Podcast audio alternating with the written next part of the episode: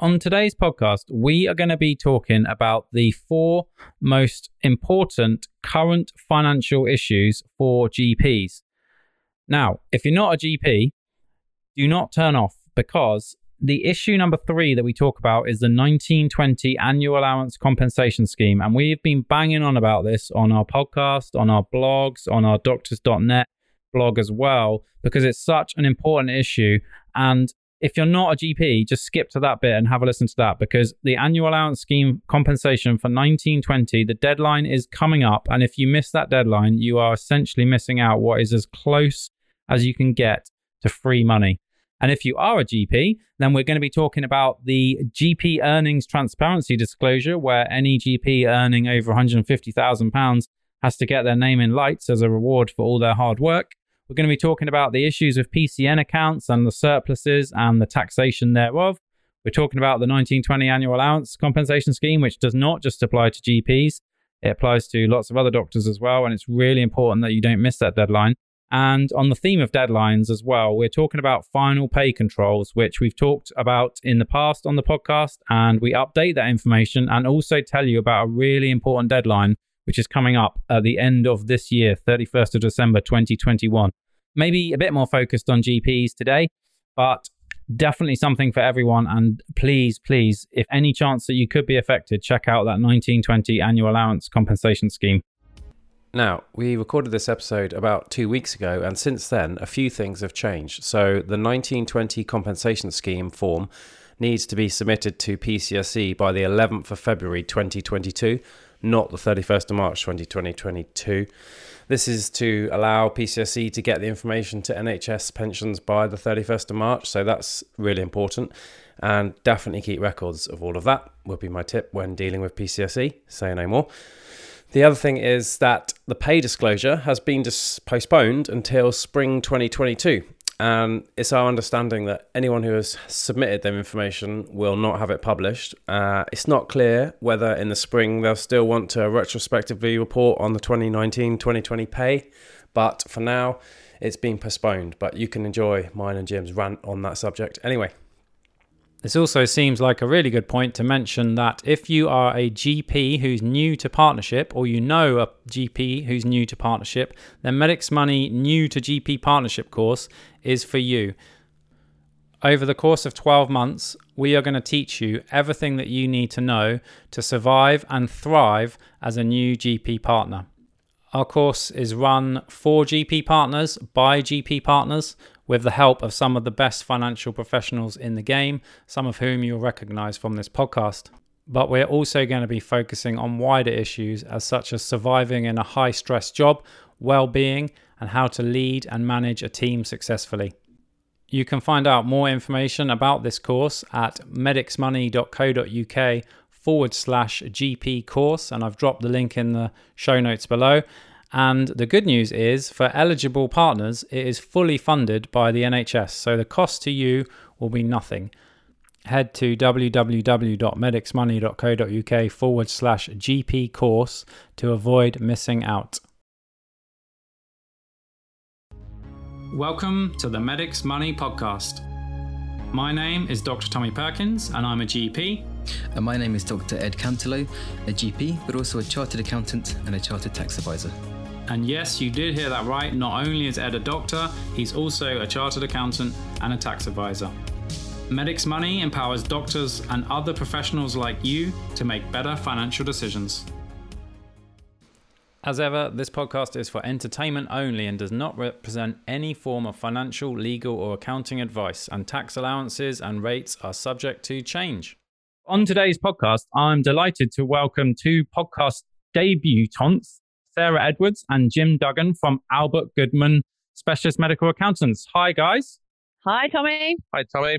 Great to have you on the podcast for the first time. I know that you're both keen podcast listeners, and we really appreciate you taking the time to come on. Do you want to just introduce yourselves to the Medics Money podcast listeners and tell them why you're qualified to talk about today's subject? Sure. Shall I start? Yeah, absolutely. My name's Jim Duggan, obviously. I am a partner, the healthcare partner in Albert Goodman. I have worked in the with medical professions now for over 20 years. As a firm, our department deals with over 1,200 medical professionals, going from GPs to consultants to locums, etc. It's about 90% of what we do. So we have a great knowledge of the day to day requirements that and challenges that are facing GPs and consultants within the medical profession in this climate, which is changing rapidly on a day to day basis. I also sit on the board of AISMA, which is the Association of Independent Specialist Medical Accountants.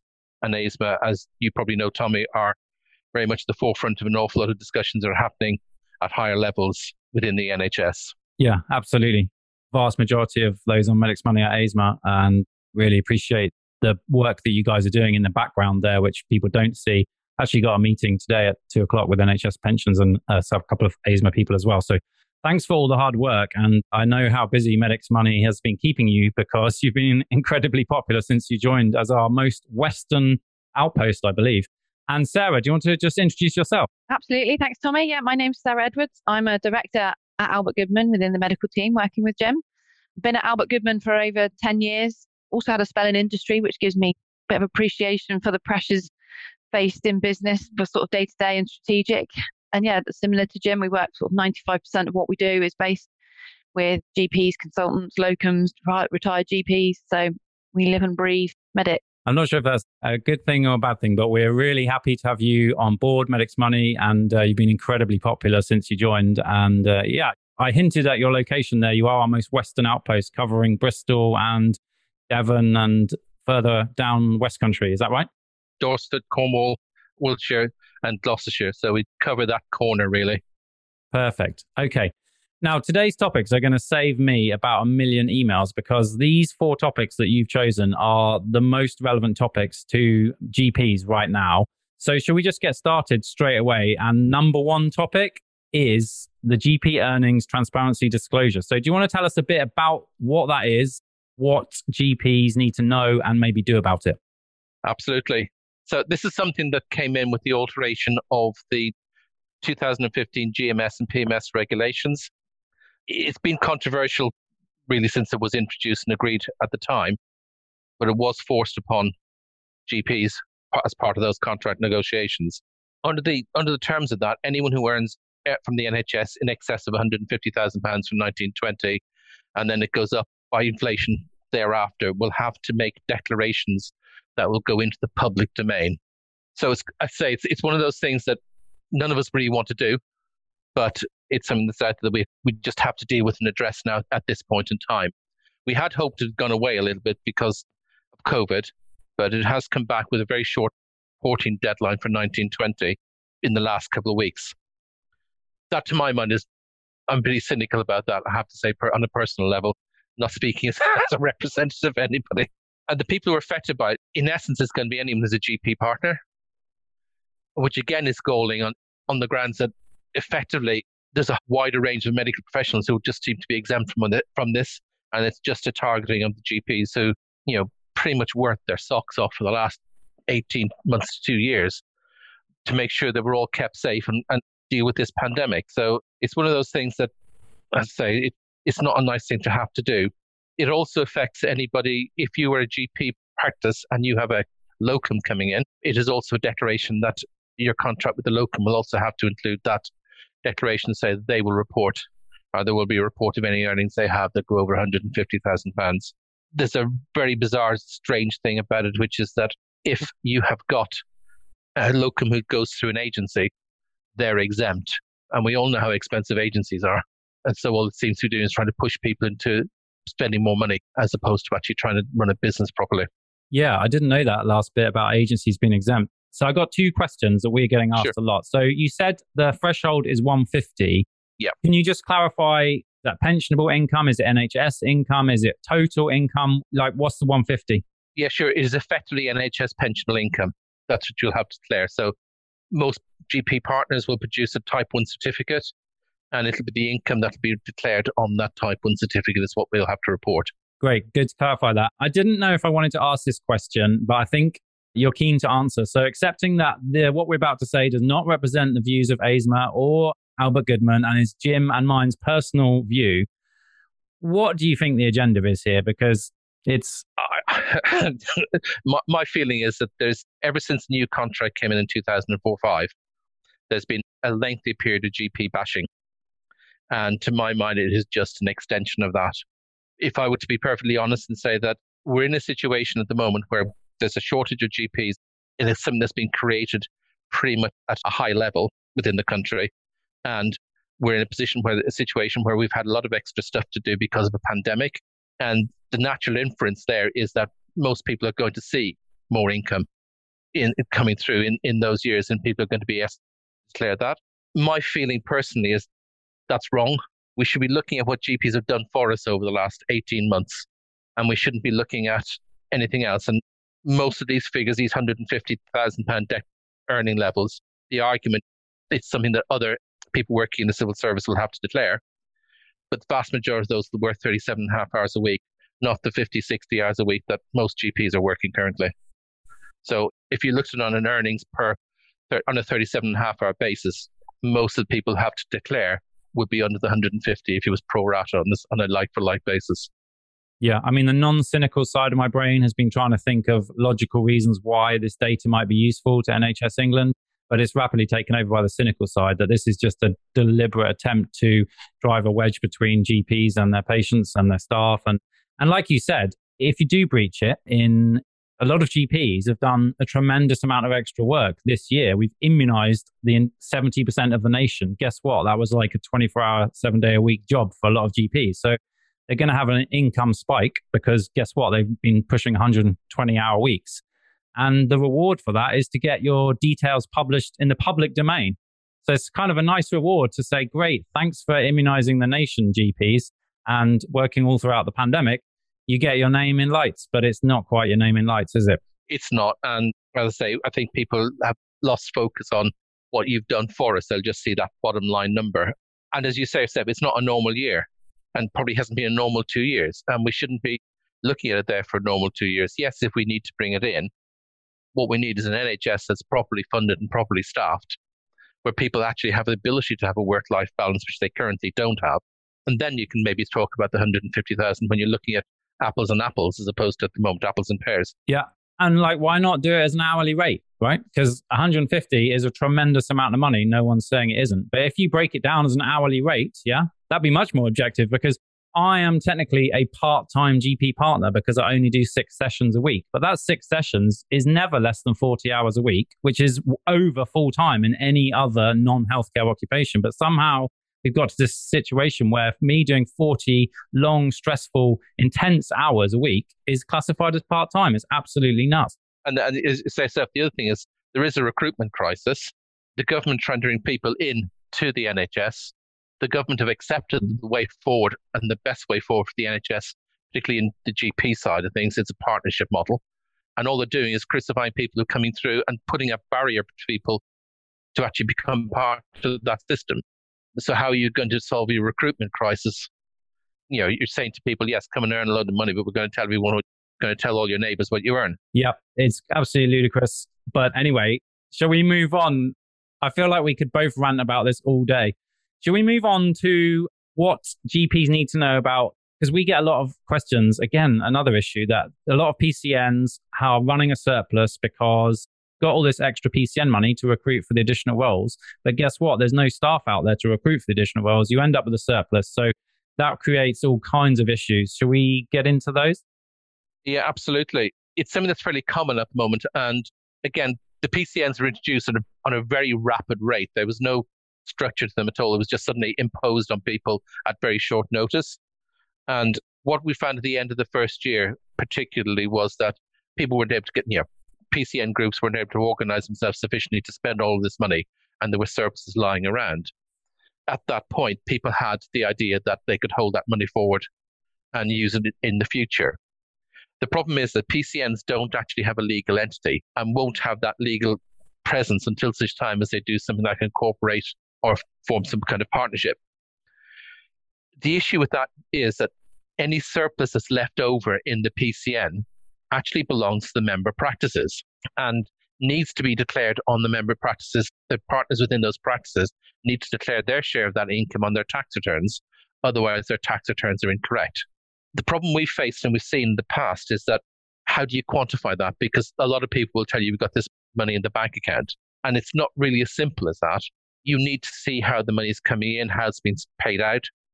And you really need to see some sets of accounts for PCNs to actually define what that surplus is, how it's allocated among the member practices.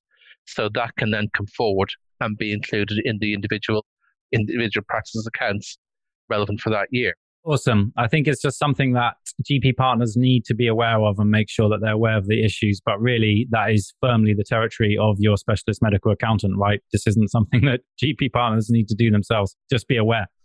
The biggest resistance we have has actually been to producing accounts. And I think everyone needs to be aware. And they sit down and they mm-hmm. think about, well, actually, it's a large amount of money, so we don't have to worry about it.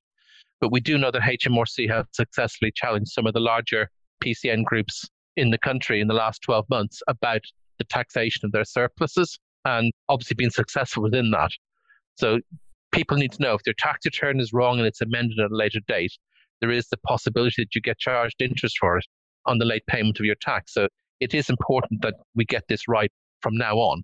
That being said, there are some forms of income that you do not have to declare and carry across into the practices. So the investment and impact fund money, that is entirely due to the PCN and therefore can be carried forward until such time as it's spent. And if you get to the end of the year and the PCN has contracted for some expenditure and actually has gone down the lines of signing contracts to get this the work started on it, then that can also be carried forward as an expense within the PCN accounts and not included in the amount that's distributed to practices. The problem you've got is that with this extra money coming through, people are going to get tax liabilities and they're going to have to pay tax on their share of this surplus. So while the PCN might not want to release sufficient funds to completely clear the bank account and not have that resource going forward, we recommended they should at least distribute the tax liability arising on each individual share of that surplus so that it's effectively cash neutral to that person when they make the declaration of their own income tax. Yeah, that makes good sense. All right. Shall we move on? You've chosen really hard subjects. I like this.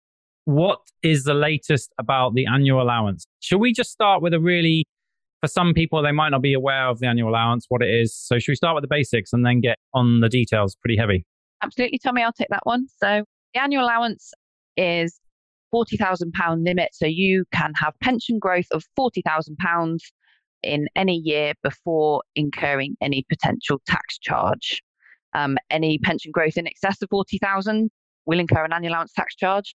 Potentially, if you're a higher earner, you may not get that full 40,000 annual allowance. It may get tapered down to a lower amount. So you end up paying tax charge on pension growth in excess of, say, minimum of £4,000 now if you're a high earner. Awesome. And I think the key thing there is growth, not contributions, right?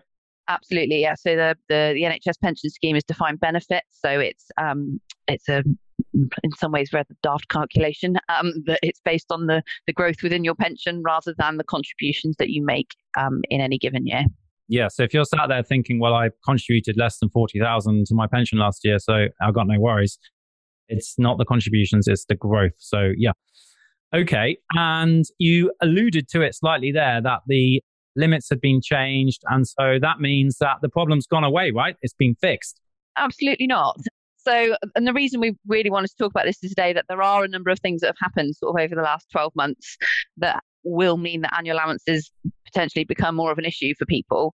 Um, we've already touched on already in terms of additional workloads, you know, backlogs, waiting list initiatives, shortages of GPs, COVID vaccinations. All of these are you know, bringing in extra income for, rightly so, the medical profession. And those things together with inflation, so coming out of the pandemic, inflation is stead- rising steadily. And due to the complexities of the calculation of the annual allowance for a defined benefit scheme like the NHS, that in periods of inflation growth, then you often find a high growth in a year, and often that will cause annual allowance issues um, and tax charges. So, a number of things going on at the moment that are impacting and mean that annual allowances will become more of an issue like you said, some people think, well, actually, no, I've heard the thresholds have gone up. I don't need to worry about the tapering. So, which is true. So, the tapering threshold has has increased to 240,000. So, In many cases, that is good. A lot of people will be taken out of tapering, so they will have the full 40,000 annual allowance. But with all of those additional incomes coming through 2021 tax year and into 2022, there will be a lot of people who are considered higher earners and will still be tapered. So you will have a reduced annual allowance, and now it can be reduced down to 4,000 as a minimum.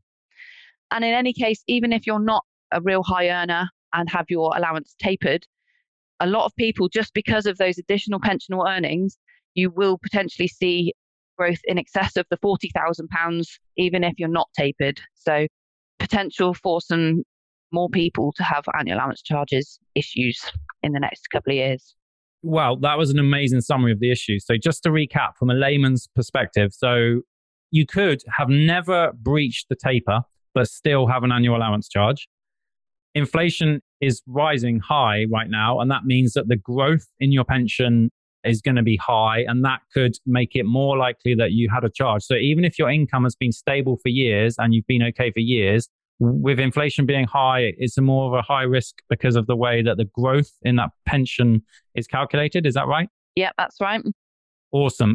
Something else that I really want to mention, we've been shouting this from the rooftops for absolutely ages now.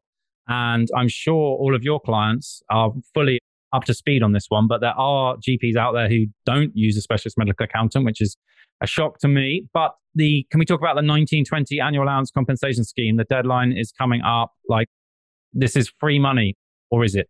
Well, essentially, yes, it is. So, of the the tapering, the thresholds that we talked about increasing increased from 2020 to 21 tax year, but the government did introduce a compensation scheme for the 2019-20 tax year. So, any annual allowance charges for that year, where there is a scheme pays election in place, you can apply for the government compensation scheme, where the government will refund your pension scheme for that tax liability uh, on retirement plus interest. So essentially, yes, free money. Well, I say free money, you pay it and then you get it back. But the deadline for the compensation scheme and the scheme pays election for 1920 is the 31st of March 2022. So, yes, we're on top of it. And if we don't know if there's a charge, we're putting in protective claims to make sure that those forms can be updated if we know at some point there is a charge. So, yeah, make sure you're talking to a medic, a specialist medical accountant who will be able to help you with. Definitely. And just do not miss that deadline. I've seen some crazy data. I think it was like seven and a half thousand doctors affected and only 2,000 have put in a form. So there's thousands of doctors out there who are potentially missing out. So don't miss out. If someone else ever pays, offers to pay your tax bill, this isn't financial advice, but if someone does offer to pay your tax bill, it's usually a good idea to let them do it, I think. I would say so. yeah. So just don't miss the boat there's like thousands of GPs out there who are missing this boat.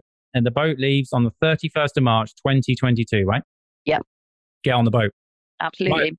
I always like to finish the podcast with a real easy, simple topic just to ease people through their day or their workout or they're probably finishing their commute. So, final pay control charges, easy. Absolutely. So, just a bit of background because some probably not familiar with it.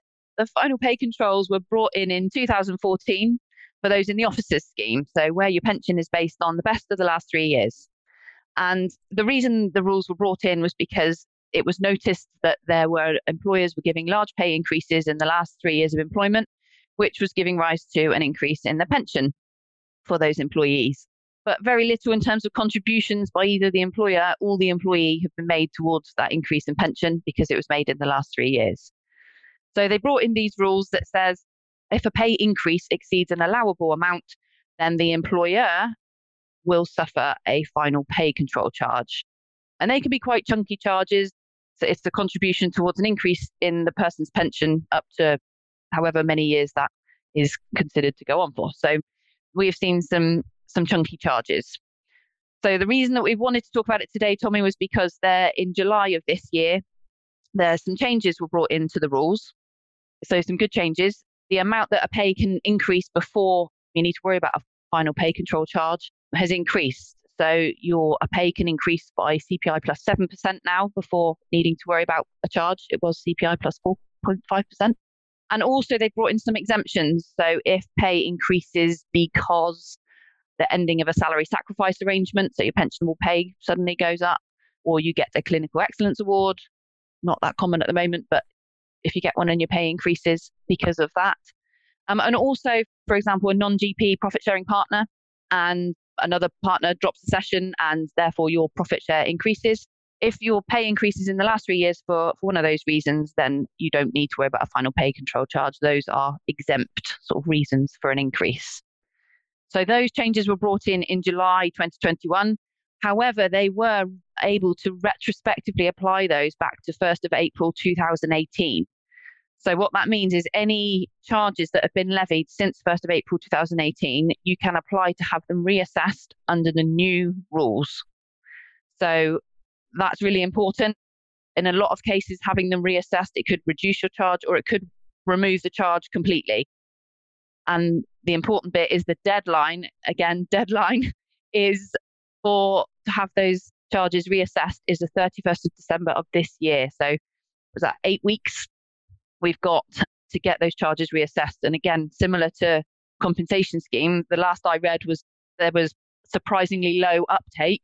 Not many people have applied to have their charges reassessed. So it's wanted to make sure that information is out there and get people again speaking to their medical specialists who can help you with that for that deadline. Yeah. So we did a podcast on this before the changes that you just announced were introduced with your AISMA colleague, Andy Powell. So that is a great update to that podcast because his podcast is now out of date because of those changes.